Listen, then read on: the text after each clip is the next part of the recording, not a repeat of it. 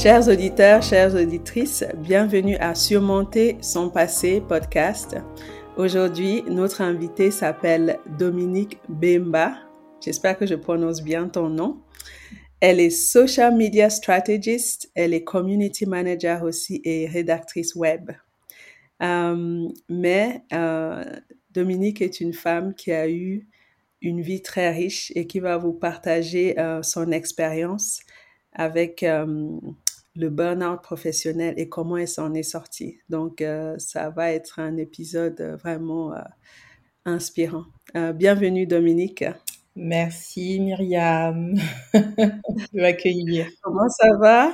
Très, très bien. En tout cas, ton sourire, si, si les auditeurs et auditrices avaient la chance de t'avoir comme j'étais en face de moi, ils seraient déjà très heureux. Hein. On va essayer de ah. le communiquer verbalement. oui, voilà, voilà. Donc, euh, est-ce que tu peux te présenter toi-même euh, avec tes mots? Oui, alors euh, pour le métier, tu l'as dit, mais si je devais me présenter, je dirais que je dirais que je suis une jeune femme de 39 ans bientôt, mariée, maman de deux adolescents, deux adolescents pardon, 15 et 13 ans. Euh, passionnée d'anglais, passionnée de la vie et de, de tout ce qui peut contribuer à l'épanouissement.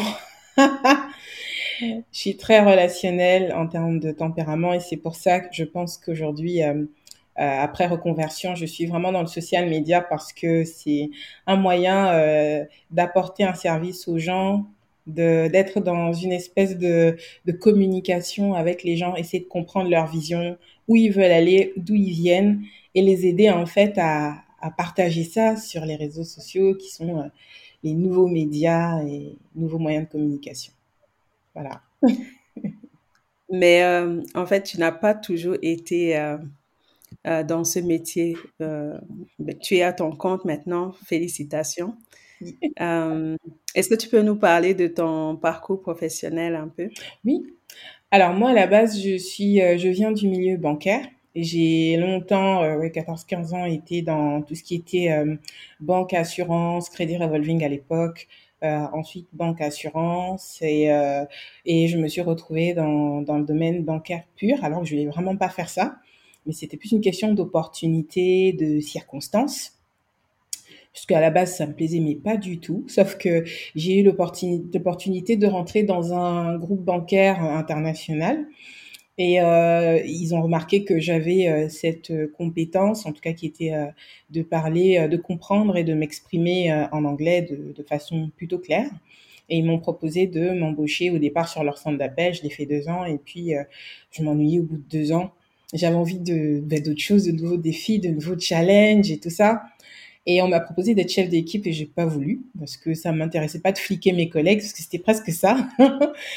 euh, Du coup, j'ai, il y avait aussi le fait d'aller en agence bancaire physique, mais ça je ne voulais pas parce que ben c'est encore plus flagrant pour moi que c'est quelque chose vraiment, tu sais, c'est un milieu qui, qui est particulier et qui ne me plaisait pas.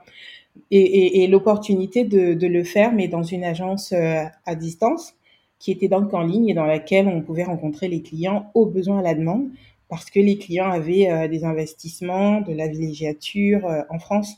Donc, c'était très ponctuel. Et donc, j'ai mhm. accepté parce que je me suis dit, c'est le bon compromis.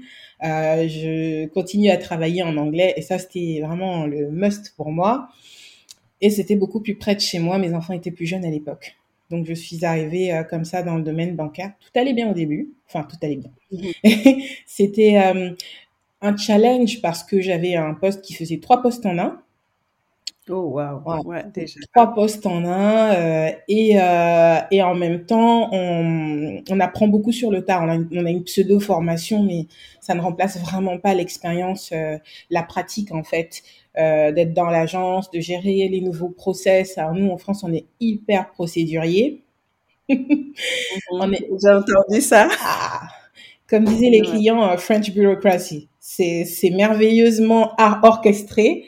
Et euh, donc, il fallait apprendre énormément de process, euh, apprendre les gens, parce que euh, quand tu es vraiment dans, dans, dans cette posture euh, où tu es, tu es un personnage central dans l'agence sans être responsable, sans être cadre, mais tu es quand même central parce que beaucoup de choses passent par toi, les clients vont passer par toi, les collègues conseillers internationaux vont passer par toi et les autres agences mondiales passent par toi parce qu'elles ont ton contact euh, direct. Donc, tu es vraiment un peu l'épicentre. Et donc, dans tout ça, euh, j'ai fait face à, j'ai très rapidement été euh, confrontée à l'autre, à la difficulté de travailler dans un environnement concurrentiel et, euh, et, et conflictuel parce que euh, ben, dans les milieux financiers, tu sais, il y a beaucoup de compétition. Oui, oui, j'ai travaillé un peu en banque en Suisse. Ouais, j'ai pas beaucoup aimé. mais oui, mais je pense vraiment que c'est un métier, c'est un domaine que tu aimes ou que tu n'aimes pas. Voilà. Mm-hmm. Et c'est pas que le métier. C'était comment l'ambiance quand tu es arrivé Par exemple, est-ce que le qu'est-ce que tu as eu à l'entretien par rapport au métier, enfin, par rapport à ton poste? Est-ce que tu savais que tu allais avoir trois postes en un? Euh, c'était comment l'ambiance de l'équipe et tout? Au départ, en fait, quand tu prends le poste, on t'annonce la couleur. On te dit, ça va être dur, tu vas apprendre trois postes en un. Par contre, euh, comme euh, l'expérience est intense et que c'était la plus grosse agence de France à ce moment-là, et je crois que ça l'est mmh toujours, sauf si ça a changé, tu vas apprendre tellement qu'au lieu d'évoluer en trois ans, comme on le fait dans une agence classique, ici, tu évolueras en deux ans parce que bah, c'est vrai qu'en deux ans, tu vas faire tellement de choses que ton combat est multiplié par dix. Donc, on estime euh, que tu, voilà, l'évolution, tu la mérites euh, plus rapidement. Et euh, donc, on t'annonce la couleur de ce point de vue-là, mais on t'annonce pas la couleur sur la situation conflictuelle dans les lieux. on ne t'annonce pas la couleur sur les problèmes qui existent déjà, mais ça c'est normal. Hein. Eux, ils ont besoin de recruter, donc ils ne vont pas te, te vendre euh, l'idée que, que, que c'est particulièrement chaud, comme on dit ici. Et, euh, et, donc je suis arrivée un peu euh, vierge de tout soupçon, parce que euh, bon, j'avais eu quelques bribes d'informations, mais tu sais, il y a vraiment une différence entre ce que les gens disent et l'expérience qu'on peut faire soi-même d'un lieu. Une personne peut trouver qu'un lieu est vraiment formidable et une autre va dire bah, il était terrible ce lieu. En fait. Et, c'est pour ça que j'estimais qu'il fallait accorder, bah, faire, euh, tu vois, accorder le bénéfice du doute. Surtout que ben moi je restais dans mon dans mon cadre où euh, je travaillais à l'international, je n'étais pas loin de chez moi et puis en fait j'avais déjà travaillé pour cette clientèle là. Si tu veux en amont quand j'étais en centre d'appel, c'est cette clientèle là que je gérais. Donc, il y avait déjà des clients que je connaissais, il y avait des process que je connaissais déjà. Donc, je me disais, si des gens là-bas y arrivent, je devrais pouvoir y arriver, a priori.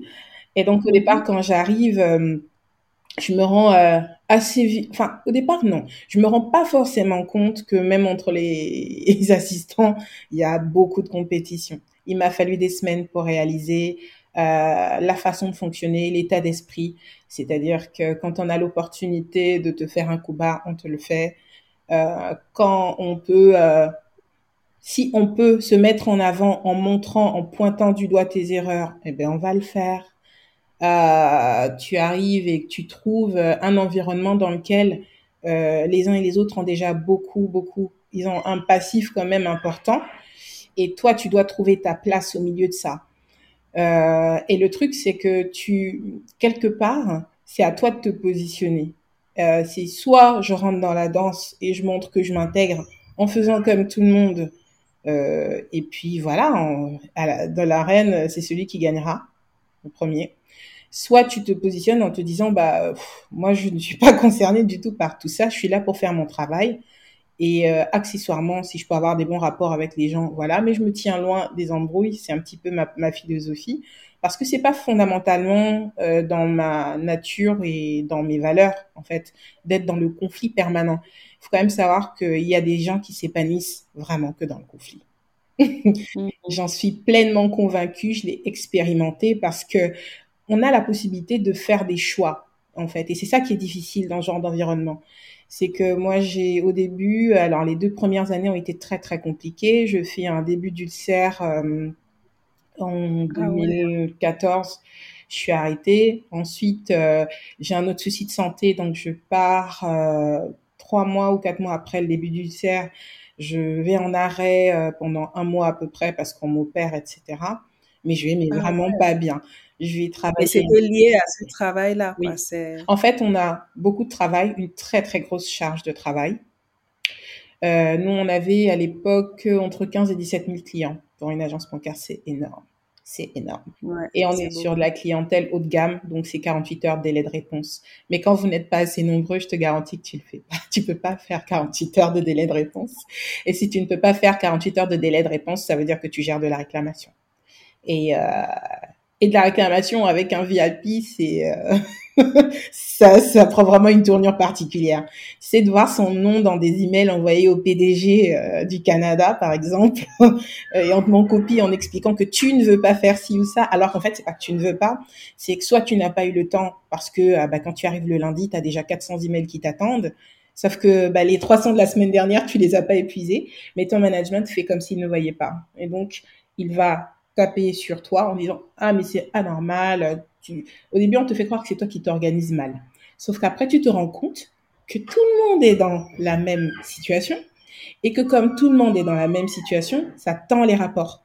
Tu vois, mhm. les rapports sont tendus et à partir du moment où les rapports sont tendus, bah, la qualité euh, de vie au travail se dégrade et bah, bah par, euh, par effet de bah, lien de cause à effet oblige, ta qualité de vie à toi se dégrade. Et c'est vraiment, c'est c'est un cercle vicieux. C'est qu'au début, toi, tu acceptes ça parce que tu te dis, c'est parce que je suis nouvelle et j'apprends. Et apprendre, c'est parfois difficile. Donc, tu vas pas tout de suite te victimiser, tu vas pas tout de suite te plaindre. Et c'est bon, quand même normal. Au début, tu apprends. Mais si sur le long terme, la situation ne n'évolue pas et qu'avec la situation de surcharge de travail, de pression, euh, de, euh, bah, de pression euh, en termes de relationnel avec les clients et avec les collègues. Tu vois, tu as le cumul mm-hmm. et que ça dure dans le temps et que des solutions ne sont pas apportées, que tu te rends compte que tu ne vas pas pouvoir, tu demandes de l'aide à ton management et que tu n'en auras pas parce que ça fonctionne comme ça et qu'ils te disent bienvenue dans l'arène en guillemets, tu comprends que tu es hum, dans un très très très long cursus on peut parler de sentiment d'impuissance dans ce, même si on a choisi d'aller travailler, qu'on se sent impuissant, qu'on est pris comme ça, un peu pris au piège, non, quand même? Complètement. En fait, tu es pris au piège et euh, ce qui se passe et qui est vraiment vicieux, c'est que non seulement tu es pris au piège, mais tu te prends au jeu. Euh, soit, comme je disais, tu rentres dans la danse et tu joues le même jeu qu'eux. Soit moi, ce qui s'est passé dans mon cas, c'est que je me suis dit que par fierté, j'allais tenir le coup et que je réussirais à avoir ce que je voulais, qui était donc une promotion, pour être conseillée aussi. Mhm. Sauf que euh, à ce petit jeu, j'ai fini par me brûler parce que, euh, tu vois, à un moment donné, il y a un écartèlement entre tes valeurs et, euh, et ce que tu fais. Parce que ce que tu fais ne correspond pas à, tes, à ta nature, à qui tu es. Et moi, c'est cet écartèlement qui m'a qui m'a bouffé à petit feu. C'est qu'à un moment donné, j'étais là en mode, ben, je suis une warrior, vous me broierez pas je vais y arriver parce que moi, je n'ai rien fait de mal. Moi, je viens juste faire mon boulot et vous me cassez les pieds tous les jours, mais je, je vais tenir dur et je vais tenir le coup, je vais tenir la distance et je vais prouver que je suis capable, je vais prouver que j'ai les compétences, je vais prouver que je peux le faire. Et, et c'est vous qui, qui à, à, la fin de la journée, perdrez, tu vois. Mmh. Mais euh, voilà, j'ai tenu... Euh, ça m'a pris à peu près 6-7 ans. Parce que ce que j'explique, c'est vraiment un condensé, tu vois.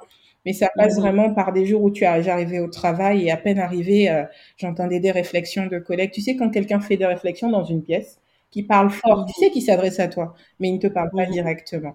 Alors qu'il pourrait très bien venir te voir et te dire, ah mais écoute, il y a tel ou tel souci, qu'est-ce qui s'est passé, je ne comprends pas. Et il va choisir en fait l'humiliation en fait. Il va choisir l'humiliation, mais il va surtout la choisir pour se mettre lui en valeur. Parce qu'il croit que quand il fait ça, il montre à tout le monde que lui, il sait. Parce qu'il mhm. montre que toi, tu ne sais pas. Tu vois?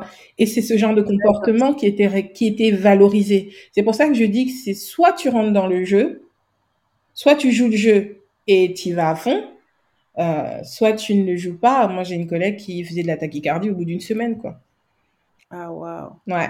Parce que comme cet environnement, cet environnement était toxique, quoi. Parce mm. que... Et tout à l'heure, tu me demandais, tu me disais, est-ce qu'au début, on te prévient Oui, on te prévient. Mais tu vois, c'est, c'est un peu, euh, je, ne vais pas prendre cet exemple-là parce que je vais faire, faire peur aux femmes qui n'ont pas d'enfants. Mais c'est comme quand on dit aux gens que, bah, c'est vrai qu'aujourd'hui il y a des péridurales, mais quand on leur dit que ça fait extrêmement mal les, les contractions, personne n'imagine à quel point ça fait mal. Il faut vraiment que tu le vives pour, euh, pour mesurer ou pour comprendre la portée du truc. Et c'est la même chose. Oui, on m'a prévenu, bien évidemment. Mais comme je voyais des gens dans l'agence, je me disais, mais oui, c'est dur, mais bon, euh, je vais y arriver puisqu'il y en a qui y arrivent. Pourquoi je n'y arriverai pas, tu vois? Et en même temps, si à chaque fois qu'on te dit que quelque chose est dur, tu n'y vas pas, tu ne feras rien. Ça, c'est vrai. Ça, Donc, tu fais un euh, choix. L'exemple de la grossesse, là, c'est très vrai. Non, mais Même quand on te dit euh, ça, quand tu as fait l'expérience, c'est autre chose. Ça, c'est vrai. Absolument. Donc, j'y ai été. Et finalement, au bout de, oui, ça, ça m'a, c'est un processus. Quand tu arrivais, quand tu quittais, déjà quand tu quittais le chez toi le matin, comment tu te sentais? Quand tu sais que, par exemple, le lundi matin, là, tu dois aller au travail. Mal. ouais. Non, j'étais malade. J'étais vraiment malade. Au début, tu sais, tu, tu sais que tu vas dans un environnement conflictuel et tu essayes de te blinder au départ. Chacun se blinde comme il peut, tu vois. Il y a des gens qui ont telle ou telle chose. Moi, je suis, une chrétienne, donc j'avais mes repères. Et vraiment, tu sais, je me suis retrouvée à prendre le bus et à parler toute seule dans le bus. Vraiment. Tu, tu, je sais pas si tu as vu les vidéos, euh, ce sont vraiment les Américains qui ont commencé ça, où on voit beaucoup plus des papas noirs d'ailleurs ou des mamans noires qui parlent à leurs enfants et leur disent tu es merveilleuse, tu es magnifique. Moi, je me répétais ça dans le bus. je, sortais de chez moi, je me disais, il faut, je, trouvais l'idée géniale parce que je me disais, il faut que je parle à mon âme, il faut que je, tu vois, il faut que je m'arme. Et quand j'arrivais dans l'agence, sérieusement, je sortais de l'ascenseur, j'étais déjà en mode warrior. Et ça aussi, mhm. c'est extrêmement épuisant parce qu'en fait, tu arrives dans un tel état d'esprit, un tel état de stress, un tel niveau euh, de compétitivité malsaine que tu n'es même plus euh, disposé à donner le meilleur de toi. Parce que quand tu arrives, tu as la boule au ventre, euh, tu es fatigué. Et moi, j'ai commencé à somatiser euh, après presque six ans. Mon corps a commencé à gonfler. Je me suis réveillée un matin, j'avais quatre grosses plaques, une dans le cou, deux sur les bras et une dans, sur le plat du pied. Et, euh, et en fait, euh, mais vraiment grosse, gonflée, rouge et très chaude, tu sais. C'est vraiment, tu, c'était la totale. Et on était en réunion et je me grattais. Euh, j'arrêtais pas de me gratter et je crois que j'ai ma, ma responsable opérationnelle qui me dit à un moment donné, mais Dominique, qu'est-ce qui vous prend? Je dis, je, mm. je sais pas ce qui se passe. Je, je tiens plus. C'est horrible. Et elle me dit, non, mais vous pouvez pas terminer la réunion. Il faut vraiment aller en infirmerie. Et j'y suis allée et, la dame m'a dit, écoutez, je sais pas ce que vous avez, euh, pansement alcoolisé, etc. Donc la première fois, tu te dis bon, je fais une, irritation et je me souviens mon manager m'avait dit ouais non mais euh, c'est il y a des araignées chez toi. Comme ça. Et ce que j'ai dit, j'ai dit mais ces araignées elles sont vachement sexistes. Elles ne piquent pas mon mari, elles ne piquent que moi ouais mais je dis mais, mais dis-moi aussi que j'ai des puces de lit pendant qu'on y est parce que ça va pas du tout. Donc j'ai commencé à gonfler et ça m'est arrivé trois fois. Forcément, au bout de la deuxième, je j'ai commencé à me dire que c'était pas parce que j'avais, tu sais, j'avais j'avais nettoyé mes draps, j'avais regardé, mais retourné tous les matelas, aspiré tous les recoins pour trouver les vilaines petites araignées qui faisaient une fixette sur Dominique. mais tu qui n'avait que pour toi. Oui, non mais c'est dingue. Quand on dit chez moi, mais mon sang est sucré, qu'est-ce qui se passe? Oui, oui, vraiment. Mais c'est fou parce que il aurait pu me convaincre de ça. Sauf que je l'ai refait une deuxième fois et j'ai refait une troisième fois. Là, j'ai parlé à un de mes anciens managers qui m'a dit mais euh, il faut, tu en as parlé à ton manager? J'ai dit mais je lui en ai parlé. Il me dit que ce sont les araignées qu'il y a chez moi. Et, forcément, à un moment donné, euh, tu sais, tu crois une fois, hein, tu n'y crois pas deux fois. Quand tu te lèves le matin, que tu n'arrives pas à sortir du lit, parce qu'un jour, c'est ce qui s'est passé. Au départ, j'ai commencé à gonfler du corps. Ensuite, euh, quand j'arrivais au travail, j'avais un écran noir. Je voyais pas les écrits l'écran. Je incapable. Ou alors, euh, quand j'arrivais à lire ce qu'il y avait à, l'écran ou les demandes de clients, comme je dis, je travaillais essentiellement en anglais. J'avais besoin de lire et re, re, re, relire, lire plusieurs fois pour comprendre. Tu sais, j'avais beaucoup de mal à comprendre, beaucoup de mal à retenir les informations qu'on me donnait. C'était, euh, c'est un cycle en fait qui s'est achevé par un arrêt parce qu'un matin, je suis pas sortie du lit, mais pas du tout. J'ai pas pu sortir de mon lit. J'avais mal partout et nulle part en même temps. Et puis, je, je pouvais juste pas bouger, en fait. C'est mon corps a dit stop. Mhm. Euh, Ouais, c'est ouais. un vrai déclic. Ça me rappelle un livre en anglais euh, sur les traumatismes. Le titre, c'est When the Body Says No. Ah ouais? grand. Ouais, ouais. Il faut que tu, Gabor Maté. Ouais. il faut que tu C'est me donnes les références parce que quand j'en parle, je le dis vraiment comme ça. C'est, c'est pas mon intellect qui a dit non. Parce que mon Mhm. intellect, euh, mon, mon, mon intellect, il était habillé par mon ego, tu vois. Mhm. Et l'ego, Mhm. en fait, euh, je pense vraiment que dans mon cas, moi, c'est l'ego qui m'a fait tenir à la distance. À un moment donné, euh, quand j'ai vu que c'était conflictuel, mais en même temps, je me disais, j'ai déjà tellement donné à cette boîte, je partirai pas Oui. sans rien. J'ai trop donné pour pas, tu vois. Je me disais, mais c'est trop facile. C'est trop facile.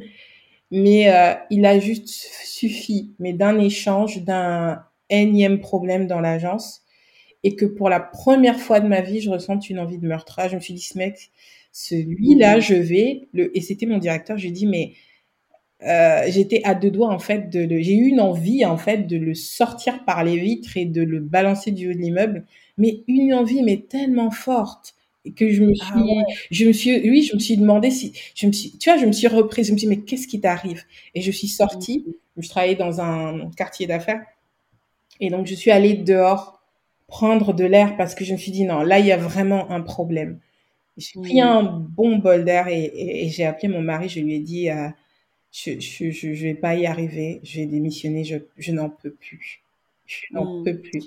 Et il m'a Juste dit, là, est-ce que ton entourage avait vu quelque chose? Est-ce que, est-ce que ton entourage t'a vu changer? oui. En fait, l'entourage, c'est un peu la boussole. C'est, super important d'avoir un entourage, euh, tu sais, qui est capable de vous dire les choses. Et même si demain, tu vois, ou je vois quelqu'un qui change vraiment beaucoup de façon significative, je pense que c'est important de le dire parce que moi, j'ai commencé à faire beaucoup, beaucoup d'heures sup, énormément d'heures sup. Euh, je restais euh, jusqu'à 22 heures parfois parce que les lieux se, se fermaient en fait à 22 heures. Ensuite, euh, des fois, j'essayais d'arriver beaucoup plus tôt. Normalement, je commençais à 9 heures et euh, je faisais tellement d'heures sup à un moment donné que je m'étais auto euh, autorisée à arriver un peu plus tard. Et il me disait rien. il me disait rien parce que j'arrivais euh, parfois à 7 heures du matin. Donc, il m'est arrivé de faire un 7 heures, 22 heures pour essayer de, de, rattraper le temps parce que rattraper les demandes, mais c'était infernal. Tu sais, quand tu as, tu as quatre mois de retard, c'est pas en Mhm. venant en impossible. C'était pas, c'est enfin, c'est avait pas impossible. assez d'effectifs. En fait, c'est Mhm. impossible. Et en plus, tout le monde fait comme si c'était normal. Oui, C'est la c'est jonction des deux. C'est que, c'est, d'une part, c'est, comme j'ai dit à mon boss, la dernière conversation qu'on a eue, j'ai dit, je suis pas Shiva. Et je ne ferai pas les frais de l'incapacité de l'entreprise à recruter. C'est pas juste de poser ça sur, s'il me disait, oui, non, mais euh, les gens se plaignent, vous ne faites pas assez, vous, n'avez- vous ne travaillez pas assez. Et je me suis dit, mais il se moque de qui, là? J'arrive à 7 heures du matin des fois, je pars à 22 heures, je ne suis pas cadre, mes heures sup ne sont pas payées ou quand-il parti? Ouais, donc euh, il, il peut pas me dire ça à moi. enfin non mais C'est de la manipulation, en fait. C'est de la manipulation et ça marche parce qu'en fait on vous dit euh, estimez-vous heureux d'avoir un travail.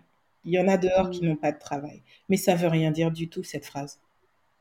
Mais du coup, en fait, ce que tu viens de dire là m'amène à cette question. Je- ça me, ça me taraudait comme ça. Est-ce que tu, tu penses que ta couleur de peau a joué un rôle dans ça, dans, Euh, dans ton expérience? à un moment donné, oui, je pense. Mhm. Euh, pas au départ, parce qu'en fait, euh, ce point-là, la, la perception de l'autre, elle dépend vraiment des personnes que tu vas avoir en face de toi.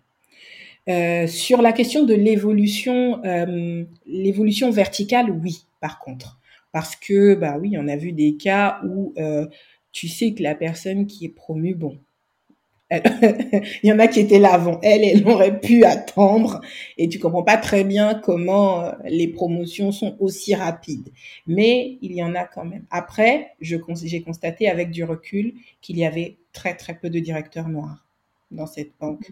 Euh, Ouais, je crois que j'ai connu une seule femme qui a été directrice. Et encore, euh, quand on parlait d'elle, on évoquait sa ressemblance avec une star de cinéma américaine. bon, voilà, on parlait pas de ses compétences d'abord, même si elle l'était.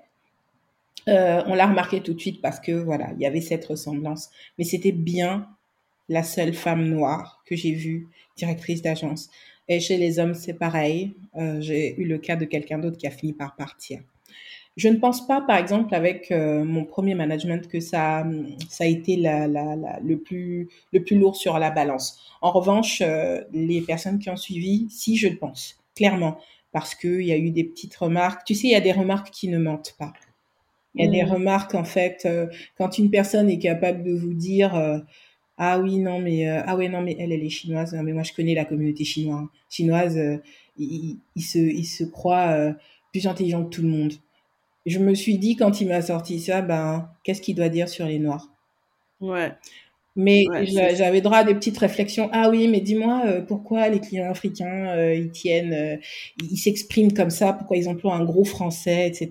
Et je lui avais répondu, ce n'est pas qu'ils emploient un gros français, c'est qu'ils parlent le bon français, tout simplement. Mhm.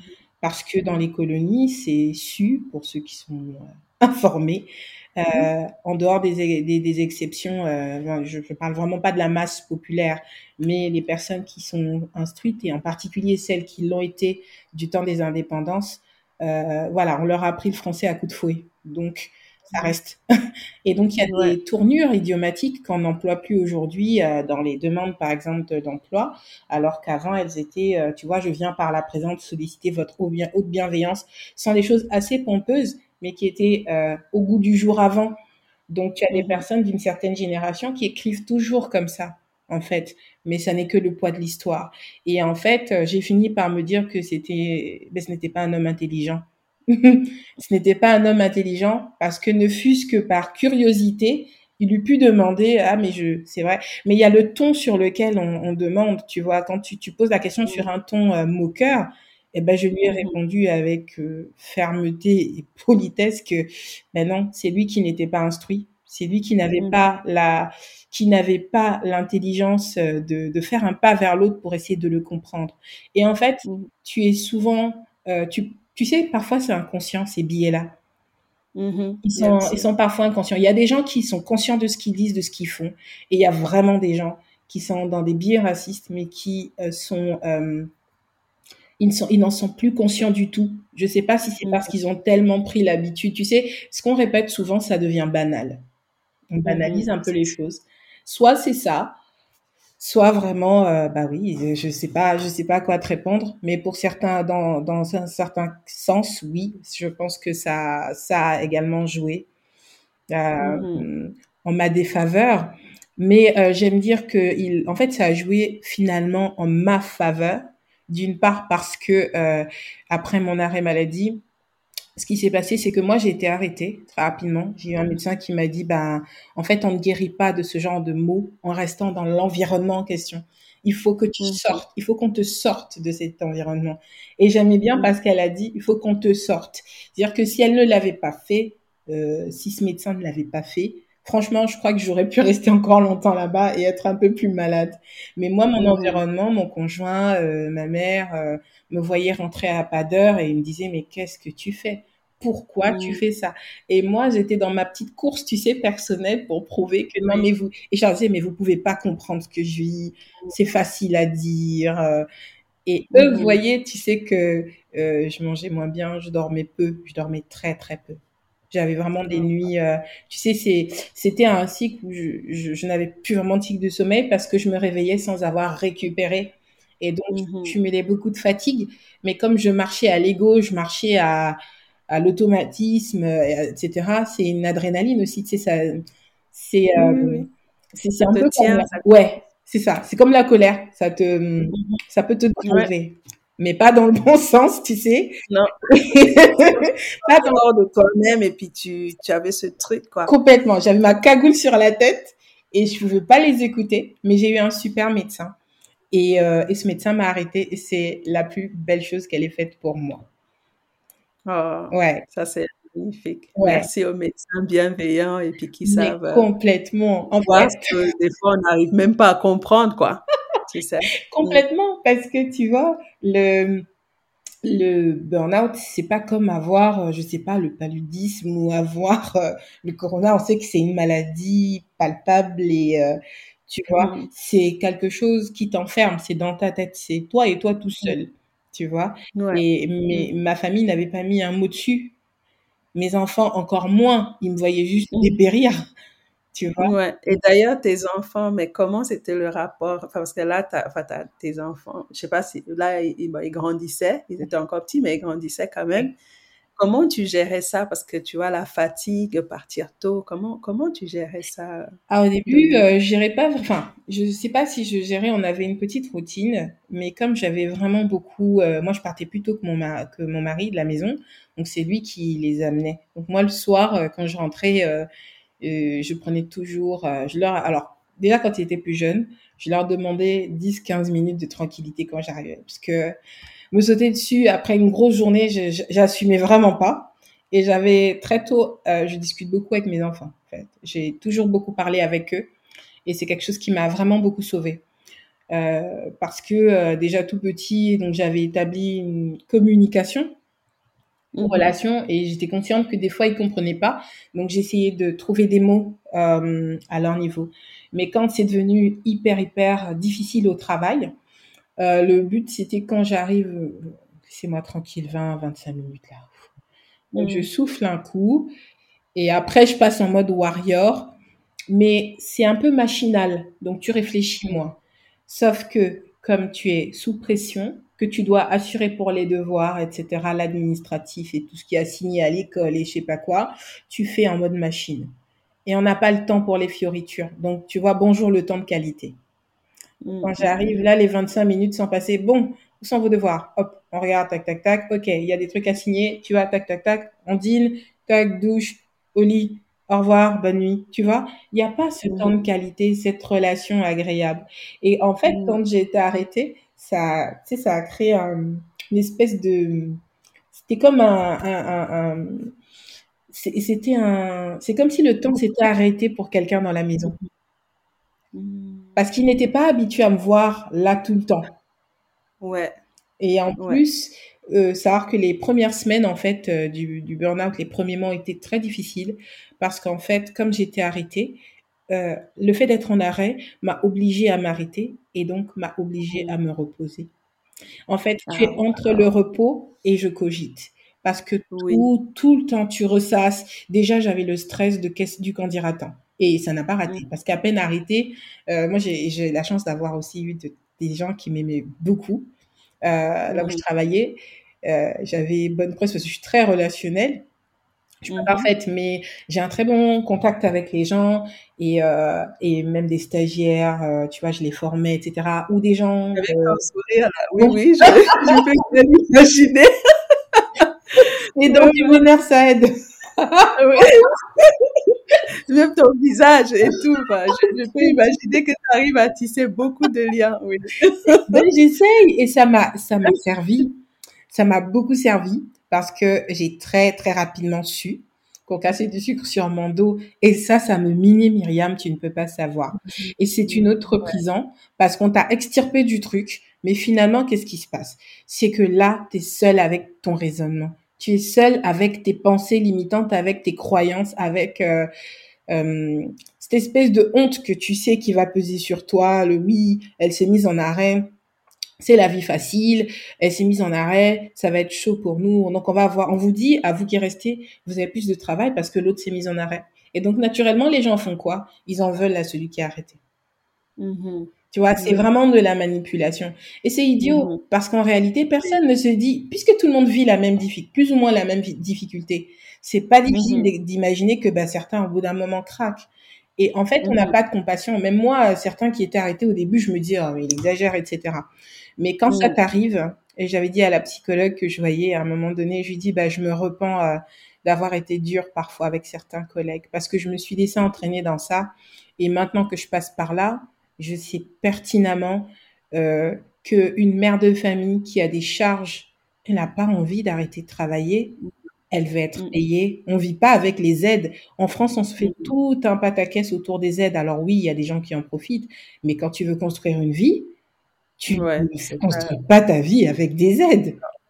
Euh, ouais, c'est pas, c'est pas par choix, quoi. C'est vraiment. euh, c'est pas, c'est pas un choix et c'est même un signe. euh, C'est perçu comme de l'échec au départ mm. et les premières semaines, les premiers mois. Oh là là là là. Même pour revenir là, quand, quand, quand le médecin t'arrête là, les premiers jours, comment tu vis ça? Est-ce que tu arrives à sortir du lit, tout ça? Parce que c'est juste pour que les gens puissent reconnaître, parce qu'on est beaucoup à ne pas reconnaître quand ça va pas. Tu vois, on descend, on descend, on descend, on descend, on descend.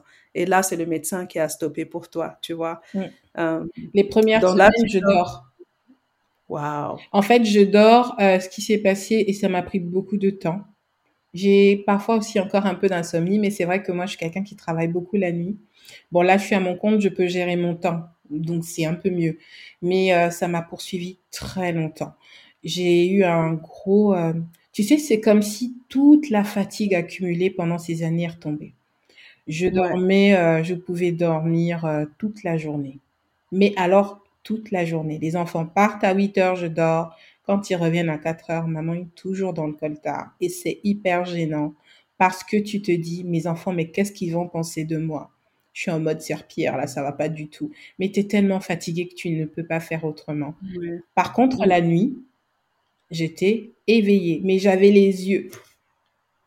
Mm. Impossible de dormir. Je ne Mm. je ne pouvais pas dormir la nuit. Donc, je restais éveillée la, la nuit et bah, la nuit, je dormais. Je pouvais dormir plusieurs heures, 10 heures, 11 heures. Mhm. Alors que, voilà, alors moi, j'étais habituée à me lever tôt, etc., etc. Donc, les premières Mm. semaines, vraiment, je dors énormément. Donc, mon Mm. médecin euh, m'avait beaucoup conseillé euh, tout ce qui était homéopathique, etc., pour essayer de, de récupérer. Mais euh, c'était vraiment... Ouais. euh, il fallait, en fait, tu sais, quelque part, il fallait que je dorme. Il fallait que j'accepte ça.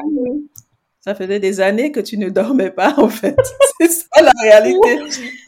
Ça J'ai faisait des années, en fait, que tu ne dormais pas, que tu complètement ne dormais pas bien et puis tu étais stressée. euh, C'est une combinaison quand même, waouh. C'est une, Ouais. une conjugaison, en fait. En fait, c'est que tu emmènes ton travail à la maison. Il y en a qui ramènent leurs ordi. Moi, j'emmenais, j'emmenais euh, les problèmes du boulot à la maison Mm. parce que des fois, je rêvais de clients. Je rêvais de numéro de compte. Euh, je pouvais rêver des fois, et ça m'est arrivé de rêver d'un client. Le lendemain, il m'appelle en plus. Et il m'appelle pas pour me dire Hello, je suis contente de ton boulot. Hein. Il m'appelle Ouais, parce qu'il est en mode, euh, il est tendu, quoi. Mais euh, ouais. vraiment, je, je, je rêvais du travail. euh, J'étais à la maison en train de cuisiner euh, tout ce que tu veux. Je pensais à mes clients. Donc, il Mm. m'accompagnait tout le temps. Et en fait, la famille a envie de te dire, mais ouais, c'est bon. Là, Mm. c'est le week-end. Lâche. Mais tu ne peux pas lâcher. Et du coup, les premières semaines, alors je dors. Les ouais. premières semaines, je dors des heures et des heures et des heures. Et, euh, Mhm. et ce qui est formidable, c'est que le médecin, en fait, m'avait donné l'autorisation de sortie, ce qui m'a sauvée aussi parce que quand on est arrêté, nous, on nous donne euh, ou pas l'autorisation de sortir. Donc, si tu n'as pas l'autorisation de sortir, euh, en fait, il y a des créneaux pendant lesquels tu dois être chez toi. Parce qu'un médecin de la sécurité sociale peut faire une visite surprise et vérifier que tu respectes, prouver que tu es malade. Et moi, j'avais euh, l'autorisation de sortie, ce qui m'a sauvée, parce que euh, mon médecin disait, on ne peut pas à quelqu'un qui traverse ce que vous vivez euh, lui dire, vous restez enfermé chez vous H24. C'est le meilleur moyen Ouais. de se suicider. de- Isolé. Ah mais oui, ça t'isole, ça t'isole et ça t'enferme encore plus. Et donc j'ai commencé à me, en fait, ça m'a pris donc plusieurs mois euh, sur la zone dodo, sans compter qu'en même temps je devais gérer euh, l'aspect euh, médical parce que j'étais rentrée dans un, c'est presque un combat avec euh, le système de sécurité sociale, euh, donc où tu as des rendez-vous que tu dois honorer, et à un moment donné, on te dit que tu dois avoir rendez-vous avec la médecine du travail sur ton lieu de travail. J'ai fait un torticolis. Je ne pouvais, Ah ouais. j'ai mis, euh, ça m'a pris des mois pour redescendre à la station de métro là où je travaillais. Pendant Mm. plusieurs mois, je ne, je ne, je ne regardais même pas les stations de métro quand je sortais. euh, je ne voulais pas y aller. Et ça m'a pris plusieurs mois, presque un an, pour y Mm. remettre les pieds. Parce que Mm. euh, c'était vraiment traumatique. Je ne pouvais Oui, pas supporter l'endroit. Je pouvais Mm. pas supporter l'endroit. Euh, Cette maltraitance que tu as vécue pendant si longtemps, Oui. quoi. Ça laisse des traces. euh, Oui, mais en fait, c'est inconscient. Tu sais, tu t'en rends même pas compte. C'est quand tu es, quand j'ai réalisé quand euh, je vais à mon premier rendez-vous avec ma médecine du travail Et là, je fais la veille ou deux jours avant, je commence à avoir extrêmement mal au cou. Je ne peux plus tourner le cou ni à gauche ni à droite. Je repars mmh. voir le médecin en catastrophe. Elle me dit, oh là là, elle minerve. Donc, j'arrive en minerve. Euh, faut savoir que si elle est extrêmement loin avec euh, cette entreprise, euh, ah une bonne dose de harcèlement aussi un petit peu, mais je rentre, j'ai pas, je, je n'y ai pas. Euh, tu vois, certains m'ont dit oui, mais pourquoi tu vas pas au prud'homme, pourquoi tu portes pas plainte? Mon but à moi, c'était pas fondamentalement euh, de les traîner en justice ou quoi aux caisses. Je voulais surtout sortir de là, en fait. Mmh. Je voulais sortir de là et j'avais envie que ma situation soit reconnue. C'est-à-dire qu'on mmh. reconnaisse que mon état de santé était lié aux conditions de travail et ça, je l'ai obtenu. Mais pour l'obtenir en France, faut savoir que c'est quelque chose que, tu sais, comme euh, le burn-out n'est pas reconnu comme une maladie professionnelle en France.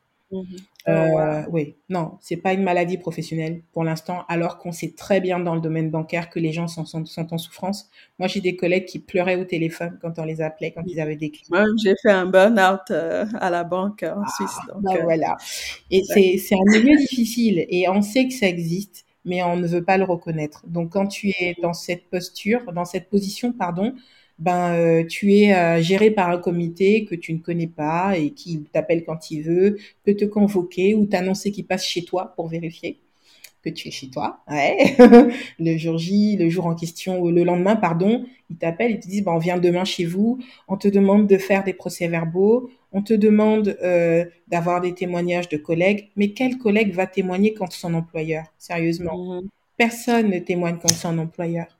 C'est ça qui est. Mais c'est à toi, c'est toi qui dois aller chercher ces témoignages ou c'est eux? Mais ce Mais c'est pas leur travail à eux? C'est une bonne question. c'est à moi de la demander. Tu dois déjà te soigner, puis tu vas encore. Non, c'est. Pardon, hein, moi, j'aime pas ce qui n'est pas logique. Je te jure, c'est pas du tout logique leur, leur affaire là. C'est intéressant que tu dis ça, mais si c'est à moi qu'on a demandé de chercher des témoignages, mais bon, euh, tu vas pas demander à des collègues euh, de cracher dans la main qui les nourrit. C'est quand même cohérent. Et là où c'est assez intéressant, c'est que j'ai demandé à, une personne qui n'y était plus hein, depuis un moment, et elle m'a dit non. Je lui dis ah bon, mais je peux savoir pourquoi tu dis non? Tu as le droit, hein, mais pourquoi? Elle me dit bah oui parce que moi euh, demain, si je veux y retravailler pour ma carrière, ben ça va pas le faire. Je fais, mmh. ok, bon. on n'a pas les mêmes valeurs, alors il n'y a pas de souci. Mais c'est pas grave. Je, je l'ai plutôt pris comme, tu sais, j'ai, j'ai avalé la pilule et, j'étais franche. Je suis retournée vers ce comité. Je leur ai dit, vous savez, personne ne crache dans la main qu'il nourrit. Donc aucun mmh. collègue à moi ne va euh, ne va témoigner. En revanche, si vous avez vraiment envie de savoir ce qui se passe là-bas, vous pouvez regarder le nombre d'arrêts maladie, regardez le nombre d'abandons de postes ça vous répond pas ça? Regardez le nombre de personnes au prud'homme, vous allez voir. Les chiffres parlent. On peut avoir un ou dix, un ou dix menteurs, mais sur je sais pas combien d'employés, tout le monde ne peut pas être menteur quand même. À un moment donné, euh, tu vois, quand, quand les signaux d'alarme s'allument, il faut que quelque chose se passe et c'est pour ça que je te remercie euh, vraiment de me permettre d'en parler parce que euh, trop beaucoup, important. beaucoup de gens en fait souffrent en silence en fait. Mmh moi, je sais qu'après... Vas-y. Et même sans aller regarder les chiffres, que tu as, as, passé six ans là-bas. T'es pas arrivé après trois mois, tu es venu les trouver, tu as mmh passé six ans sur ce poste-là. Ça veut tout dire, enfin, tu vois? Effectivement. Mais tu vois, on part du postulat que Parmi les salariés, euh, les gens ne veulent pas travailler et ils mentent. Et c'est vrai qu'il y a des gens qui ne veulent pas travailler. Moi, j'en ai vu. Tout le monde en a vu, je pense, en son expérience. Mais tout le monde ne peut pas ne pas vouloir travailler. Euh, moi, je me souviens après euh, une interview que j'avais faite pour mon école après ma reconversion, il y a énormément de personnes qui m'ont écrit, de personnes de mon ancienne boîte, d'anciens collègues. Ouais, beaucoup de gens m'ont écrit et c'était pas joyeux ce qu'ils me disaient, en fait. Et je me suis dit, mais merci le burn-out. En fait, le burn-out, ah, pour moi... Ils se plaignaient, en fait, de leur situation? Ah ouais. et, et, voilà, on est en 2021, ça n'a pas changé. Moi, j'ai quitté, euh, je ne suis plus depuis 2019, quoi. Ah waouh. Ah ouais, c'est cette année qui, qui t'ont écrit pour euh, partager. Ah waouh. Ouais. Ben, en tout cas, ben, des fois, on dit, euh, tu sais, il y, a, il y a une porte qui se ferme ou il y a un malheur qui arrive, mais en fait, ça vient nous sauver. Quoi. Donc, en fait, ton burn-out t'a sauvé parce que tu serais encore là-bas ou peut-être, hein, tu vois, en train de, de, de, de tenir le coup, alors que non, quoi. Si, j'avais tenu le coup aussi sur la distance, je sais pas si vous aurez tenu. Tu sais, après, ça te rend aigri. Ça te rend aigri. Oui, et puis même, ça, ça, ça, ça, peut causer des maladies dans le corps, de vivre comme ça dans un stress permanent tout le temps, où on n'est pas bien finalement. Hein. Euh, on, on, gère, on fait avec, mais c'est pas l'idéal, n'est-ce pas? C'est pas le. Bah, t'es même pas, productif pour ta boîte. Les entreprises, mmh. elles, ont, elles engagent pourquoi Elles engagent des salariés pour qu'on fasse vivre leur boîte parce que le PDG à lui tout seul, il ne peut pas être au RH, il ne peut pas être à la logistique, il ne peut pas être conseiller. Il faut qu'il y ait de la main-d'œuvre.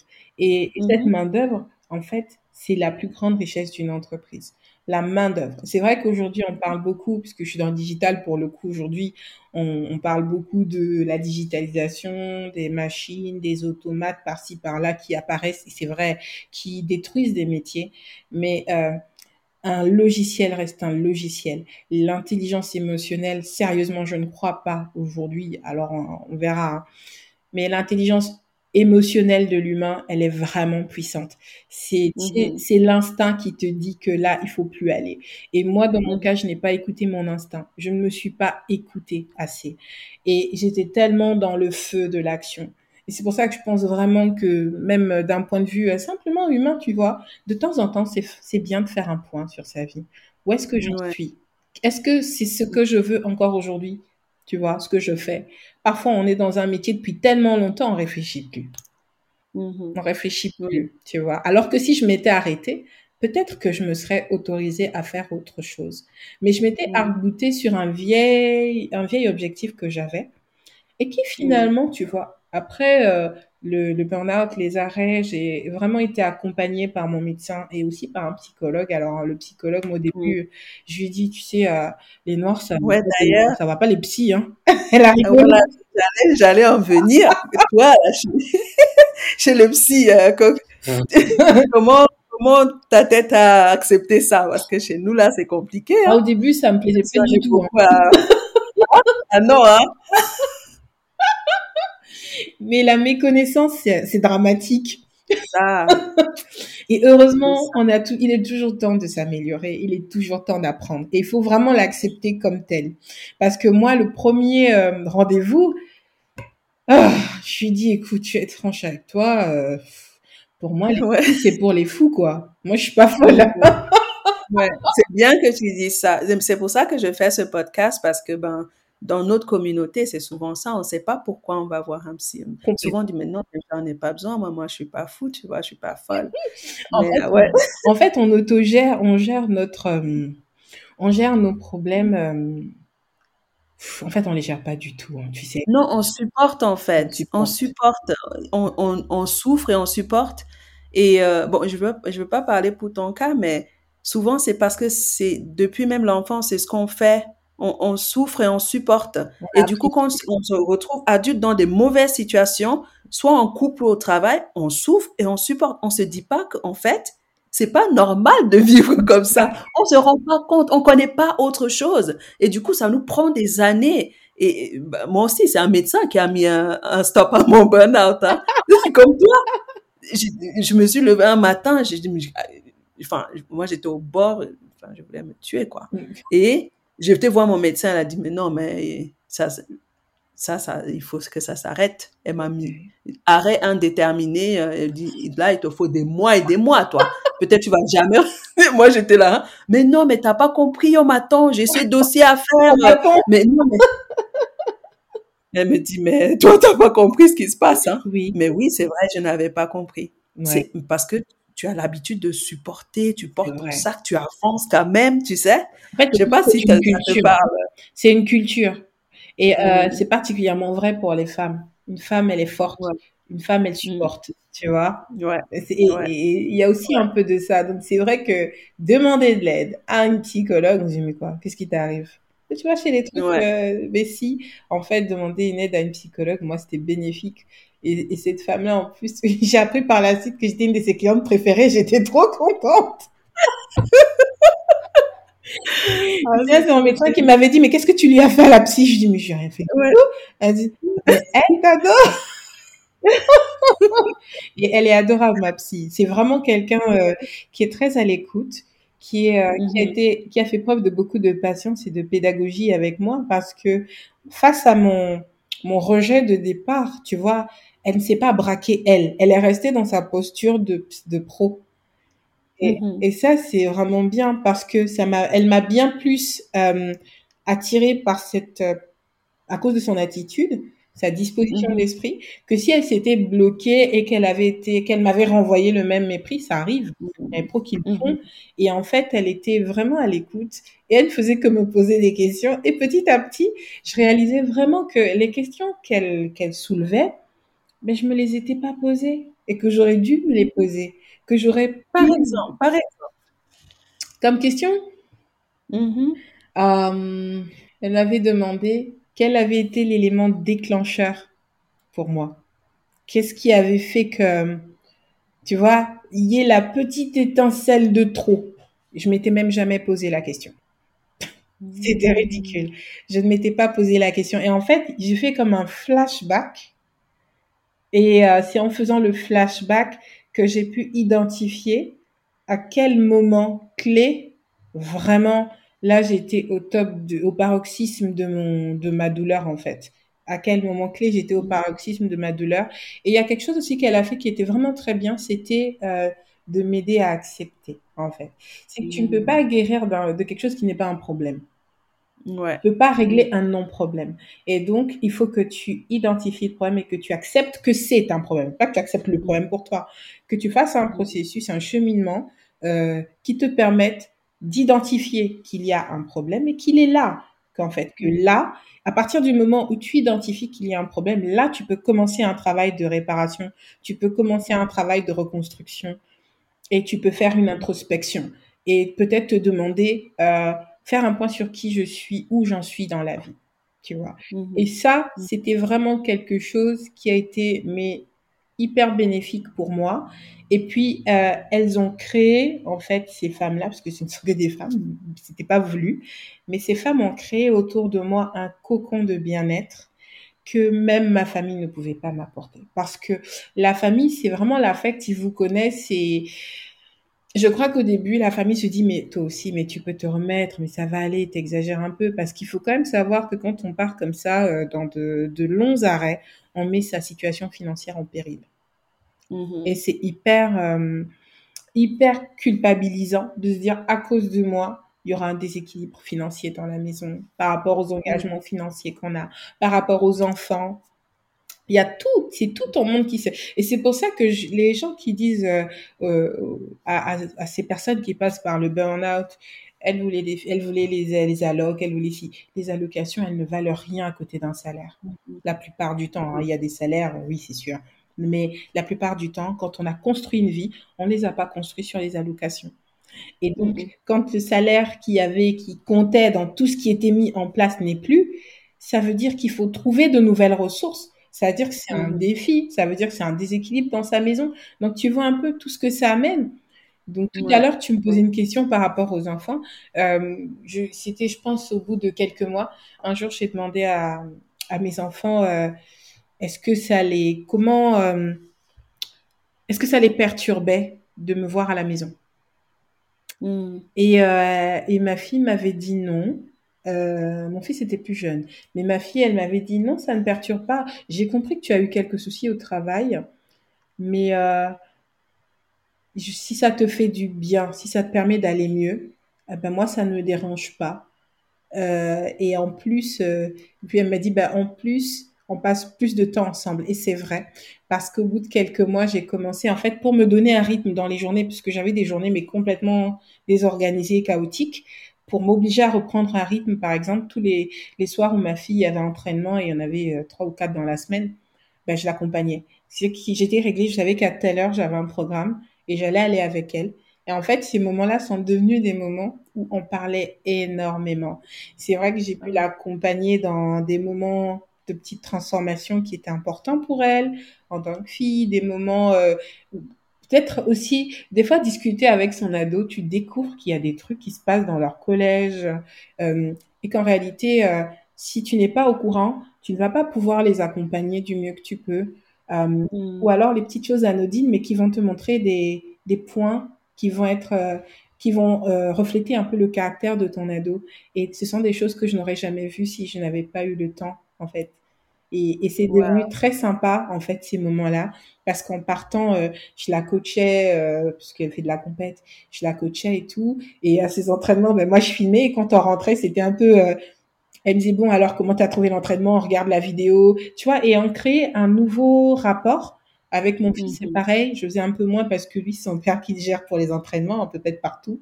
Mais euh, le soir, je pouvais prendre le temps d'être avec lui, lui demander comment s'est passée vraiment ta journée, quels sont tes copains. Je me suis investie dans l'école de mes enfants bien plus que je ne l'ai jamais fait.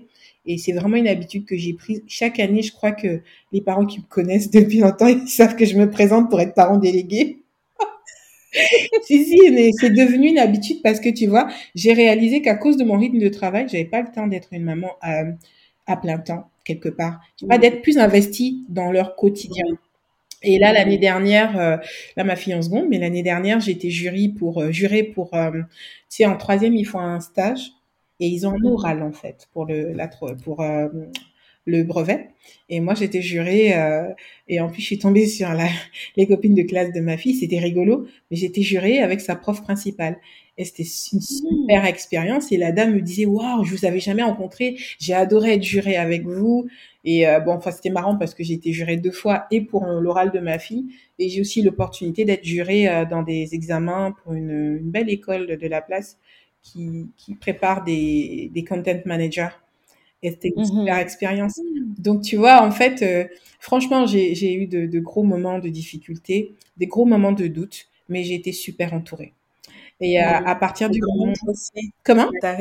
Ça montre ta résilience et ta force de caractère parce que tu as traversé euh, tous ces mois-là de, de turbulence, de reconstruction, mais tu as trouvé, tu as su transformer ça et te créer un monde qui te correspond et qui correspond à tes valeurs, en fait. J'adore le te créer un monde. C'est vrai. En fait, euh, c'est, c'est, vraiment ça, en fait. Hein. Parce qu'en fait, euh, tu vois, quand tu, tu, tu, fais des études, tu habites dans une société où on réfléchit euh, de telle ou telle manière. On te dit, tu vas avoir le bac, euh, surtout pour nos parents qui ont euh, un certain background, c'est vraiment avoir le bac, c'est le, le must, quoi, jusqu'à tes 17 ans. Tu dois avoir le bac et ensuite tu dois euh, te former pour avoir un job. Et quand tu as un job, tu t'accroches à ce job parce que c'est, c'est ça. C'est là tu vas pouvoir te marier, pour nos parents, te marier ou fonder une famille, etc. et construire. Sauf que euh, c'est vrai qu'on ne te dit pas, il est possible qu'on court de route. tu tombes, mais tu auras l'opportunité de te relever, ce n'est pas grave. Souvent, comme on est plein d'espoir, on dit à nos enfants, tu vas faire ci, tu dois atteindre tel objectif, tu vois, ils ont ces impératifs-là. Et le fait que je sois mm. passée par là, ça, j'ai commencé à beaucoup discuter avec mes enfants et j'ai changé ma façon de leur parler. Je leur dis qu'ils peuvent tomber, mais ils ont l'opportunité de se relever. En tout cas, moi, je serai là pour les aider à se relever. Et c'est ça le plus important. C'est qu'est-ce que euh, je tire comme leçon de tout ça et qu'est-ce que je peux tirer comme leçon pour mon entourage? Qu'est-ce que je peux faire de ce que j'ai j'ai traversé? Qu'est-ce que je peux en faire pour euh, en faire une force pour mes enfants, euh, pour en faire une force pour mon conjoint. Aujourd'hui, mes enfants, ils me disent qu'ils sont fiers de moi. Et ça, mais ça n'a juste pas de prix. Ça n'a juste pas de prix, tu vois. Je crois que oh, ça, doit ça doit faire la troisième ou la quatrième interview. Je suis super heureuse de parler de ça aujourd'hui. Et dans une interview, on me dit, oh, tu parles de ton burn-out avec le sourire. Je crois que deux fois, on me l'a dit en interview. Et en fait, ouais, c'est bizarre, mais en fait, j'en ris parce qu'en fait, le problème, c'est pas, le truc, c'est pas euh, le problème que tu as aujourd'hui.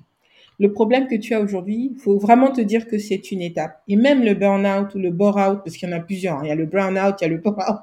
Il y a de tout aujourd'hui. J'ai vu qu'il le bore-out aussi, mais bon. Mais on, mais on vit dans un monde de fous. Moi, moi, mais ma famille euh, au pays ne comprend pas forcément le burn-out et c'est normal. Ce n'est pas forcément une réalité qui, qui, qui, qui est calcable dans le mode de société, le fonctionnement. On a un rythme différent. Mais euh, pour nous qui sommes en Occident, ben, on est soumis aussi à, un cadre particulier qui peut générer ben, des choses particulières. Donc, ce qui compte pour moi, c'est pas tellement qu'on tombe Et tu vois, nous, dans le monde francophone, quand quelqu'un a fait une erreur, c'est la fin du monde. Oh, il est fini. Tu vois? Mm. Alors que souvent, les Américains, ils te, ils te disent, et moi, je l'ai vraiment expérimenté avec ma clientèle américaine, le mindset est différent. Tu es tombé, c'est pas grave. Waouh. Moi, je vais dans des rooms américaines sur Clubhouse et j'ai réalisé qu'à chaque fois que j'expliquais mon expérience, la dernière fois, j'avais droit à des applaudissements. C'était trop marrant. Parce qu'en fait, eux, ils regardent le fait que tu te sois relevé, que tu mm été capable de te relever. Et, vraiment, quand on me demande de, parler du burn-out, je viens pas avec le sac et la cendre sur le corps, non. Euh, je suis mm. désolée. Tu me demandes de venir parler du burn-out, je vais mettre mon maquillage, je vais mettre mon make-up et tout. Et, et c'est ce que je dis. et on va se causer et tu vas comprendre. Vraiment. C'est une étape, c'est tout. Oui, oui. Non, c'est, euh, et tu sais, j'aime beaucoup, euh, merci vraiment du, du, partage parce que il y a beaucoup de personnes déjà qui peuvent traverser ça sans s'en rendre compte. Mm. Donc, euh, ou bien rester dans la honte parce qu'il y a, comme tu disais, il y a beaucoup de culpabilité. quand tu disais, t'es au thé à la maison, mais la tête tourne parce que tu as lâché tes... Ah ouais, ça, ça aussi, je suis passée par là, c'est assez terrible. Mais le fait que tu as su transformer ça, tu as, vu ça comme une opportunité de t'aligner sur tes valeurs et te dire, OK, qu'est-ce qui est important pour Dominique? Comment Dominique veut vivre sa vie? Et d'aller chercher les, la formation déjà, tu vas nous en parler, et mettre en place les choses pour que ça se passe. Moi, je trouve ça génial, en fait. Merci. et je te l'ai dit, j'ai eu beaucoup de chance. J'ai vraiment été bien entourée par euh, le, le, médecin et la psychologue qui travaillaient de concert. Ça, c'est super important. Euh, la première étape vraiment. c'est qui qui a dit le mot burn-out en premier? Parce que c'est comme si toi-même tu hmm, ouais. C'est mon médecin. Je savais pas comment ça s'appelait. Je savais même pas c'était quoi. ouais. Et, euh, et en fait, c'est elle qui a dit le mot. Et en fait, quand elle a dit, ce qui était intéressant, c'est que moi, j'ai pendant ce temps-là, j'ai beaucoup cherché dessus. Et, euh, et, je suis même tombée sur le témoignage d'une ancienne directrice d'école primaire qui témoignait sur un plateau, mais j'arrive pas à retrouver l'émission, il faut vraiment que je la retrouve. Elle s'était rasé le crâne. C'est après la difficulté, et il a, et, et c'est vrai que je l'ai lu et je l'ai vécu. J'ai eu ce besoin de rompre avec l'ancienne Dominique. Quand je travaillais en banque, j'étais tout le temps euh, euh, cheveux lisses, machin, coiffe, talons, machin chose, parce que euh, c'était euh, presque une injonction. J'avais pas à me ramener avec mon afro, ça ne serait, ça n'aurait pas été compris dans ce milieu-là. je n'allais pas au travail en basket, évidemment, sauf le vendredi pour le Friday wear. Tu vois, il y avait un code vestimentaire. Et quand j'ai vraiment relevé la tête tout doucement j'ai teint mes cheveux un jour, je suis allée au salon, je voulais juste faire une petite couleur sur les extrémités et en fait la coiffeuse s'est loupée et j'ai fini rouille. ça c'est fun ça. j'ai terminé rouille, alors mon mari est arrivé, il était comme ça. moi j'étais là, c'est bien non? un peu. J'ai dit, attendez-moi, tu sais que mes, mes repousses, etc. Et quand mes cheveux ont repoussé, en fait, je les ai coupés. J'ai pas, j'ai pas fait le big shop, mais j'ai coupé mes cheveux et je l'ai vraiment vécu comme une renaissance. Et euh, je me souviens de la coiffeuse qui me disait, eh ben, dis donc, vous alors, euh, je te coupe les, je, coupe tes longueurs et tu t'inquiètes pas. D'habitude, les clientes, quand on commence à couper un peu là, je lui dis non, non, il n'y a pas de souci, tu es, tu es une professionnelle ou pas? et je dis coupe, coupe. Et en fait, je l'ai vraiment vécu comme euh, le fait de me réapproprier qui j'étais vraiment. C'était mmh. moi sans les artifices, sans le tralala. Et j'ai eu ce besoin de renouveau. Mais comme j'ai été, comme je disais, bien entourée, euh, j'ai rapidement, tu sais, avant même mon arrêt, je voulais faire un bilan de compétences. Euh, et en fait, j'avais une collègue qui m'avait dit, tu ne peux pas faire un bilan de compétences si tu en arrêt maladie, tu es obligé de revenir au travail, tu dois reprendre le travail et après tu demandes un accord. Et moi, j'ai eu un accord de la sécurité sociale pour euh, le faire pendant mon arrêt, ce qui est vraiment exceptionnel. Donc, ah. euh, vraiment, j'ai eu, je te dis, j'ai vraiment été portée. Et donc, j'ai fait mon bilan de compétences. Et c'est vrai que la dame m'a dit, mais qu'est-ce que vous faisiez en banque? Vous n'êtes vraiment pas faite pour ça. Qu'est-ce qui vous est arrivé? Je dis, bah, il fallait que je paye mes factures. Ouais. Et, et puis, euh, entre deux, j'ai aussi ouvert un blog qui s'appelle Afroféminine, dans lequel euh, j'écrivais euh, des articles, j'écris toujours des articles ou des billets d'humeur. Je donne mon point de vue en tant que femme, en tant que femme noire, en tant que maman noire. Et ça, c'était mmh vraiment très important pour moi d'avoir. Je mettrai le lien ouais. de ton blog. Oui, bah super. C'était vraiment important pour moi d'avoir d'avoir cette tribune pour donner de la voix et avoir d'autres types de modèles que ce qu'on nous présente dans les masses médias. Et avec les, les réseaux sociaux, on a l'opportunité de prendre la parole. Et euh, au bout d'un an, un an et demi, j'ai euh, eu euh, l'idée d'interviewer une jeune femme qui est entrepreneur en Angleterre et qui est chasseur de tête. Et quand j'ai vu les retours, déjà, je trouvais qu'elle avait un parcours mais passionnant. Je me dis si moi ça me fait cet effet, peut-être que ça plaira aux gens. Je suis sûre que ça va plaire aux gens. Et quand j'ai publié, j'ai vu que les gens ça leur parlait énormément et que qu'il y avait vraiment une demande, cette cette soif, cette envie de voir des femmes aussi d'ailleurs, des femmes noires qui vont bien, qui sont fortes pas parce qu'elles peuvent tout supporter, mais qui sont fortes parce que euh, elles ont eu des obstacles, elles se relèvent, elles continuent c'est toute l'histoire de notre vie en fait finalement. On en a plein d'obstacles, tu sais. On n'a pas fini d'en avoir. Et, euh, et donc euh, quand j'ai vu que ça marchait bien, ben, j'ai réalisé par exemple que je, le digital me plaisait, mais que j'avais peut-être aussi une appétence en termes relationnels parce que j'arrivais à faire venir des gens sur le blog. Euh, je me suis rendue à Oxford trois, deux ou trois fois, trois fois pour des événements là-bas et quelqu'un à qui je travaille et j'ai noué plein de contacts. Donc j'ai, je me suis dit mais pourquoi ne pas rester dans le digital qui me permet de travailler de chez moi, de voir un peu plus ma famille, euh, de gérer mon emploi du temps comme je veux, ça c'était vraiment quelque chose de primordial et de redevenir maîtresse de mon temps. Et c'est mmh. comme ça que j'ai commencé après le bilan de compétences à, à chercher quelle formation je pouvais faire. Et, euh, et en deux trois mois, euh, je suis tombée sur euh, le social media. Et je me suis dit, bingo, c'est ça que je veux faire. c'est ça que je veux faire. En plus, moi, j'ai vraiment envie de, travailler, euh, si possible aussi, avec euh, le continent africain. En matière de digital, on a beaucoup de choses à faire. Il y a beaucoup de choses qui se font, mais elles n'ont pas de visibilité. Et ça, c'est un de mes, un de mes projets. J'y travaille. Et je fais plein de trucs en fait. Et en fait, j'ai découvert une vie que je n'aurais jamais eue si j'ai pas eu le burn-out. Donc merci. Même euh, tu vois les boss qui m'ont pris la tête à un moment ou à un autre, franchement, je leur dis merci parce qu'en fait, ils m'ont aidé à me trouver. En fait, ils ont contribué. Pas qu'ils m'ont aidé à me trouver, mais ils ont contribué en fait. Et c'est pour ça que je disais que c'est, mhm. on devrait tous s'interroger. Quand tu fais 3, 4 ans, à moins qu'on soit, tu vois, tu as des gens qui sont, ça ne les dérange pas de faire la même chose pendant des années. Mais euh, au bout de 3, 4 ans, 5 ans sur un poste, est-ce que je suis toujours alignée avec ce que je fais? Est-ce que j'aime ce que je fais? Etc.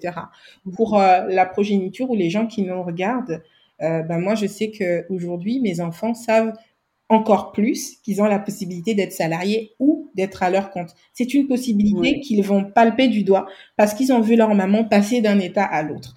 Ils savent qu'on peut tomber mais qu'on se relève parce qu'ils ont vu leur maman down.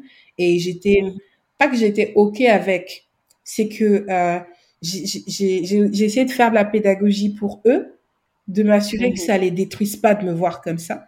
Mais mhm. je voulais aussi qu'ils comprennent que c'est pas la fin du monde. Tu vois? Et même moi, tu vois, dans le rapport à eux, quand il y a les devoirs, tu sais, on est souvent très exigeant en tant que parent. Oh, mais comment t'as toujours 17 Comment aujourd'hui t'as eu 12 Ok. Bon, tu as eu 12, c'est, tu as eu la moyenne, d'accord Ok. je pense que tu aurais pu faire mieux, non? Pourquoi? Qu'est-ce qui va pas? Ok, ben lui, il a des facilités en anglais. Ok, je vais l'accompagner, je vais voir qu'est-ce que je peux faire pour l'aider à aller plus loin. Mais je veux plus, tu vois, je ne fais plus comme avant. Oh, purée, 16 passer pour mhm. avoir 20. Tu sais ouais, le, parent hyper truc. Il n'y a pas de souci hein, s'il y a des gens qui veulent le faire, qu'ils le fassent. Mais c'est vrai que c'est vraiment quelque chose que j'ai adopté et, et, ça me va bien en fait. Tu vois, je mhm. construis, ça que je dis que je vis ma meilleure vie là. à presque 40 ans, je vis ma meilleure vie. non, c'est super, c'est super. Ça montre aussi, euh, tu vois, ton ouverture aussi parce qu'il fallait aussi accueillir ça et se questionner et se, et se regarder à l'intérieur de toi pour faire ces ajustements-là pour arriver à aligner tes valeurs avec ce que tu fais. Je trouve que c'est génial, en fait. Les euh, ajustements, oui. ouais, j'ai deux, deux petites questions. Euh, euh, tu as parlé de... voilà. Je pense que ta compassion envers toi-même a évolué aussi parce que quand tu parlais, je pensais, je me disais que ta loyauté envers ton employeur était plus, grand, euh, grande que ta compassion envers toi en tant que personne souffrante qui, qui tu vois. Par exemple, quand tu été mis en arrêt, je me dis que je pense que ta compassion même envers toi-même a évolué. Euh, je le sens, je sais pas. ah oui, oui. C'est marrant parce que j'ai jamais pensé à ça comme ça. C'est vrai. La loyauté envers l'employeur plus forte que la compassion envers soi-même. Mais on a tellement envie quand on est dans ce genre de, de milieu ou même de mouvance, de façon de penser, de fonctionner. On a tellement envie et encore plus quand pour les personnes racisées. Tu sais, on est même inconsciemment dans une posture où on veut prouver. Et il faut sortir de cette euh, posture pour donner le meilleur de nous et enjoy la vie. On n'est pas là mmh. pour les gens. En fait, les autres, ils sont ils vivent leur vie, ils font ce qu'ils ont à faire. À nous d'en faire autant. Ça ne veut pas dire que quand il y a des choses qui vont mal, on ne doit pas les pointer du doigt, on les pointe du doigt. Mais euh, cette espèce d'injonction, parce que je suis noire, je dois faire plus. C'est vrai que ça, j'ai quelques loupés, des fois je le dis, parce que c'est aussi vrai qu'on est dans des sociétés dans lesquelles on nous attend beaucoup au tournant. Mais à force d'essayer d'être au rendez-vous de là où on nous attend, on passe à côté du fait de vivre on passe à côté euh, du fait de... Tu sais, c'est de l'énergie hein, qu'on met à faire ça. C'est de mmh. l'énergie qu'on met à faire ça et on perd notre créativité, on perd notre authenticité, on perd notre punch et notre panache. Et je dis souvent à mon conjoint que, et même aux gens en général, qu'il y a une chose que j'ai, sur laquelle je pense avoir failli, c'est d'avoir laissé les gens toucher à mon intégrité, à ma confiance en moi. Et la mmh. confiance en soi, Myriam, c'est quelque chose aujourd'hui que je ne laisserai personne toucher chez moi. Mm. Tu peux faire ce que tu veux, penser ce que tu... Ma confiance en moi, là, c'est ça qui m'aide à être performante dans ce que je fais. C'est ça qui m'aide à donner le meilleur de moi. Parce que si je suis confiante avec qui je suis, si je suis mais au clair, si je suis OK avec mon identité, avec ce que je vaux, bah, je peux déplacer des montagnes je peux déplacer des montagnes. Alors que si les gens réussissent à toucher à cette confiance en tu commences à douter. Quand tu commences à douter, tu es plus efficace. parce que tu sais plus, je fais, je fais pas, tu doutes pour tout. Et tu perds parce que tu as besoin de prendre des, des décisions dans la vie. Et ces décisions, pour les prendre, il faut que tu sois confiante en toi. Et, et j'y veille particulièrement. Donc oui, j'aime beaucoup ton expression. J'ai appris euh, euh, que tomber, c'était pas grave. J'ai pas eu mhm. beaucoup d'échecs scolaires. Donc vraiment, euh, j'ai mon, plus gros échec, c'est d'avoir manqué le permis. C'était la fin de ma vie, je te dis. ah oui? c'était, oh, c'est pas possible, c'est pas difficile. Comment j'ai fait pour le rater autant de fois? Oui, c'est pas grave. J'ai pas le mhm. permis et ça fait pas, ça fait pas de moi quelqu'un de moins ci ou moins ça. Euh. C'est pas grave, bah, je l'aurai quand je l'aurai. Et, et moi, j'ai fait une année de conduite pour quand même aller rater. Donc, moi je me sens moi seule. j'ai eu à la deuxième fois, mais j'ai une amie qui a fait quatre fois, qui a même fait euh, la séance chez le psy pour pouvoir, pour voir, parce que des fois, il t'envoie, c'était en Suisse, il t'envoie regarder quand même s'il n'y a pas un problème à, ah, moi, je connais Aujourd'hui, elle conduit euh, nickel, hein, donc. Euh, Après les séances de psy, moi, je connais quelqu'un qui est prof à l'université qui l'a fait neuf fois, quoi. Donc bon. Ah bah voilà. tu sais. Bah, ça veut pas dire. Euh, Mais donc oui, je, je, je, réponds à ta question, oui, complètement. Je pense que sans, j'avais pas mis de mots dessus, je te remercie. Je suis, je suis mm. compatissante avec avec moi-même et ça, j'essaye de l'être avec les autres. J'essaye. Mm-hmm. C'est mmh. important. Donc voilà. Et, tu as beaucoup parlé de lâcher prise, que tu n'arrivais pas à lâcher, à, mmh. à, tu vois, tu dis que c'est l'ego qui faisait. Donc aujourd'hui, tu dirais que ben, dans certaines situations, il faut lâcher, quoi. Il faut laisser, il faut se dire, c'est pas pour soi. Et, et, se, choisir, en fait. C'est ça, tu as tout dit. En fait, des fois, euh, on vit le lâcher prise comme un aveu d'échec. Hmm. Et, euh, et, ça aussi, c'est un piège parce que euh, euh, il faut choisir ses combats en fait. Il faut choisir ses combats. Si tu ne choisis pas tes combats, tu vas te retrouver à être sur toutes les batailles en même temps et à vouloir tout embrasser, on ne réussit rien en fait. Hmm. Il y a des combats qui sont inutiles, vraiment. Et ça, c'était un combat inutile. Parce que, tu vois, la preuve, c'est que je, je, je n'y suis plus. Et pour la petite histoire, euh, j'ai été reconnue, il a été reconnu que euh, j'ai été reconnue en maladie professionnelle, donc il a été reconnu que mon état de santé avait été causé par les conditions de travail créées par mon employeur et c'était c'est tout ce que je voulais. Moi, la dernière séance que j'ai eue, c'était avec un psychiatre, carrément un psychiatre, du mmh. fameux comité. Et la dernière, il m'a gardé un entretien trois heures. Et la dernière question qu'il m'a posée, j'étais déjà debout, j'avais mis ma veste. Il me dit attendez, attendez, oui, bah qu'est-ce que, pourquoi vous, bah déjà il me dit est-ce que vous savez que on a été auditionné votre patron, etc. Euh, vous savez qu'il nous a dit le contraire de ce que vous dites? Je dis bah oui, je sais. Il est responsable de ce qu'il dit, je suis responsable de ce que je dis. Ce que je dis, c'est ce que j'ai vécu, c'est ma vérité, et je n'attends pas qu'il l'embrasse. Il n'y a pas de problème.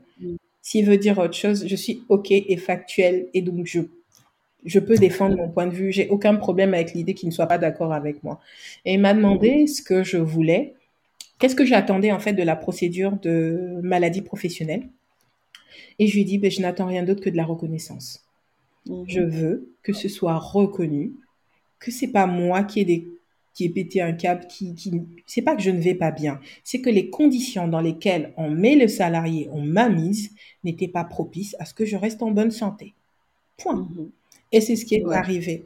Donc il faut pas lâcher. Euh, si vous êtes euh, vous êtes accompagné, vous êtes suivi, vous savez à l'intérieur de soi, on sait quand l'environnement est toxique. Hein. On le sait. Oui.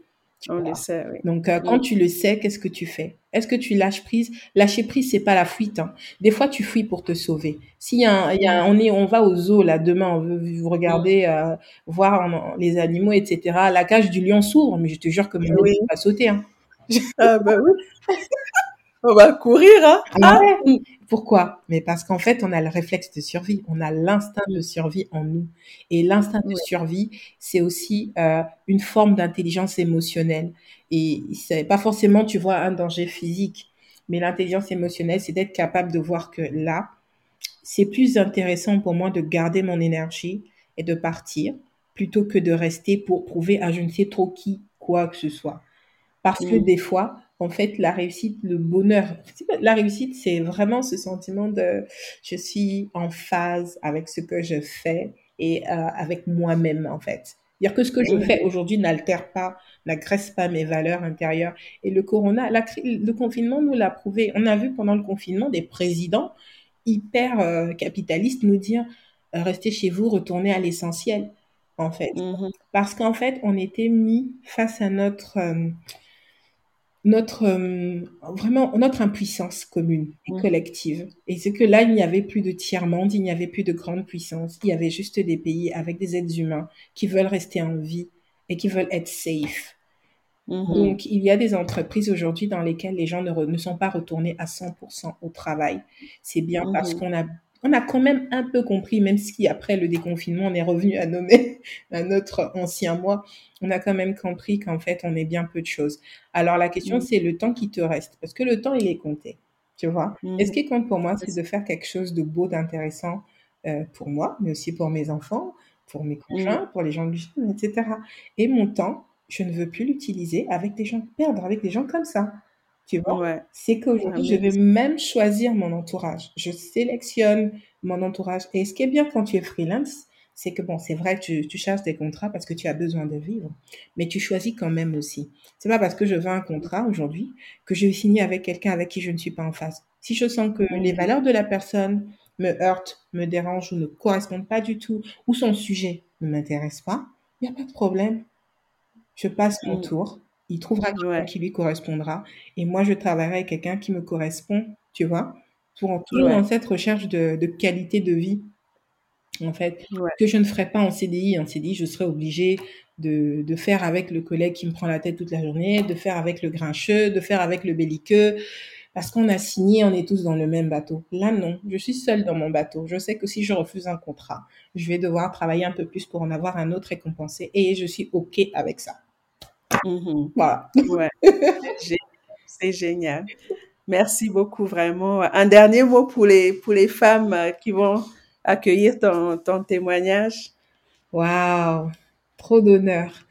Si j'avais un dernier mot à, à, dire aux femmes qui m'entendent et peut-être aux hommes aussi, c'est mmh. que c'est important de se connaître. La connaissance mmh. de soi est, à mon avis, un travail. C'est vraiment une construction. C'est un travail quotidien parce qu'en plus, l'être humain évolue. Apprenez à vous connaître, à vous écouter. Euh, quelles sont vos limites? Quelles sont vos valeurs? Où est-ce que vous voulez aller? Où êtes-vous aujourd'hui? D'où venez-vous? Et c'est super important de, de, connaître et de considérer son histoire parce que ce qu'on vit, notre façon d'accueillir les événements est vraiment le produit du parcours qu'on a eu avant et des leçons qu'on a tirées ou pas.